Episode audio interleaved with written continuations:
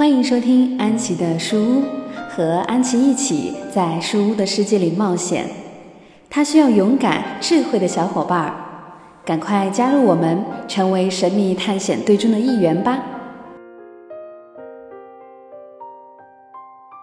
神秘学院的新生第七章：魁星堂和手工马。半个时辰后，三个人从魁星堂蔫头耷脑地走出来。原来若英的办法是参加魁星堂的对联大赛，入围奖品可以选择点睛笔。主持人文明人给他们出了个上联：“世事如棋，一局争来千秋业。”他们没对上，只好灰溜溜地出来了。临走时，安琪还恬不知耻地掩饰：“屋里有些闷。”空气不好，影响思维的活跃度。我们出去外面想想，一会儿。袁晨堵住安琪的嘴巴，若依拉着安琪的手，强行把她拖了出来。墙壁挂着的壁虎检测仪上清楚地显示，空气质量特优。安琪掰开袁晨的手说：“你手上的汗味难闻死了。”天忽然黑了下来，穹顶之上，一排排光有规律地排列成一副围棋棋盘。此时琴音响起，音韵古朴大气。每响一声，一颗繁星便落在棋盘的节点上，红黄交错。琴音越快，落子越急。安琪一拍大腿，高兴地说：“我想到了。”三个人兴高采烈地进去，拿到了点睛笔。此时天更黑了。若英和元辰同时一捂脑袋说：“完了！阴阳学院的烂柯博士和梧桐学院的凤求凰博士切磋上了，我们又要一个星期见不到太阳了。”安琪也有些懊恼。现在几点了？明天辰时之前拿不到傀儡虫，雪球可就危险了。若英安慰说：“桂阿姨已经告诉我们，傀儡虫可以在烈妖湖中找到。现在我们赶过去还来得及。”元辰说：“来得及的首要条件，我们得有匹马。小彩云可载不动三个人。”想了想，又补充一句：“草编的也行。”安琪说：“谁说要带你了？”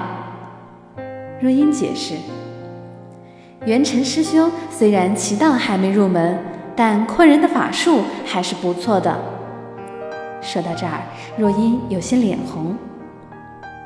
你也看到了，我只会一个攻击法术——萤火之光，估计打不过牛山。安琪心想。不是估计，是确定以及肯定。安琪无奈地接受了现实，不过在这之前要先解决交通工具的问题。三个人兴致勃勃地研究起点睛笔来。元辰拿着点睛笔，用笔尖小心翼翼地去蘸灵犀墨水。安琪看不惯元辰节省的样子。按住元辰的手，往下一压，多来点儿。整支毛笔浸在灵犀墨水中，元辰心疼的妈呀一声。折叠手工马画龙点睛后，慢慢的从地上站起，嘶声扬蹄，神俊非常，身体越长越高。元辰兴奋地爬上去，没等坐稳，折纸马炸了。元辰像坐火箭一样飞向天空，安琪张大嘴望着缩小成一个小黑点的元辰，连碎纸屑落在嘴里都没发现。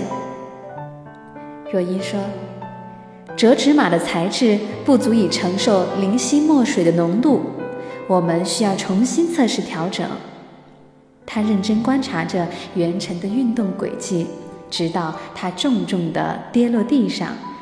一脸正色地拿出纸和笔记录数据。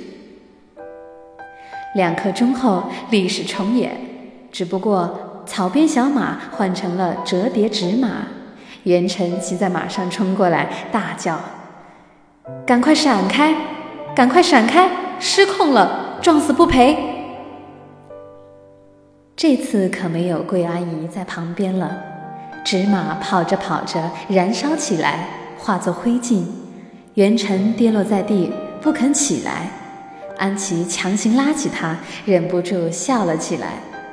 袁成屁股的裤子烧出两个大洞，露出烫得通红的屁股蛋儿，好像猴屁股一样。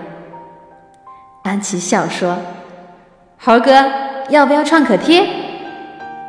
袁成咬牙切齿地说：“八戒，你自己留着吧，马上就用到了。”元成起身追杀安琪，安琪大笑着逃跑。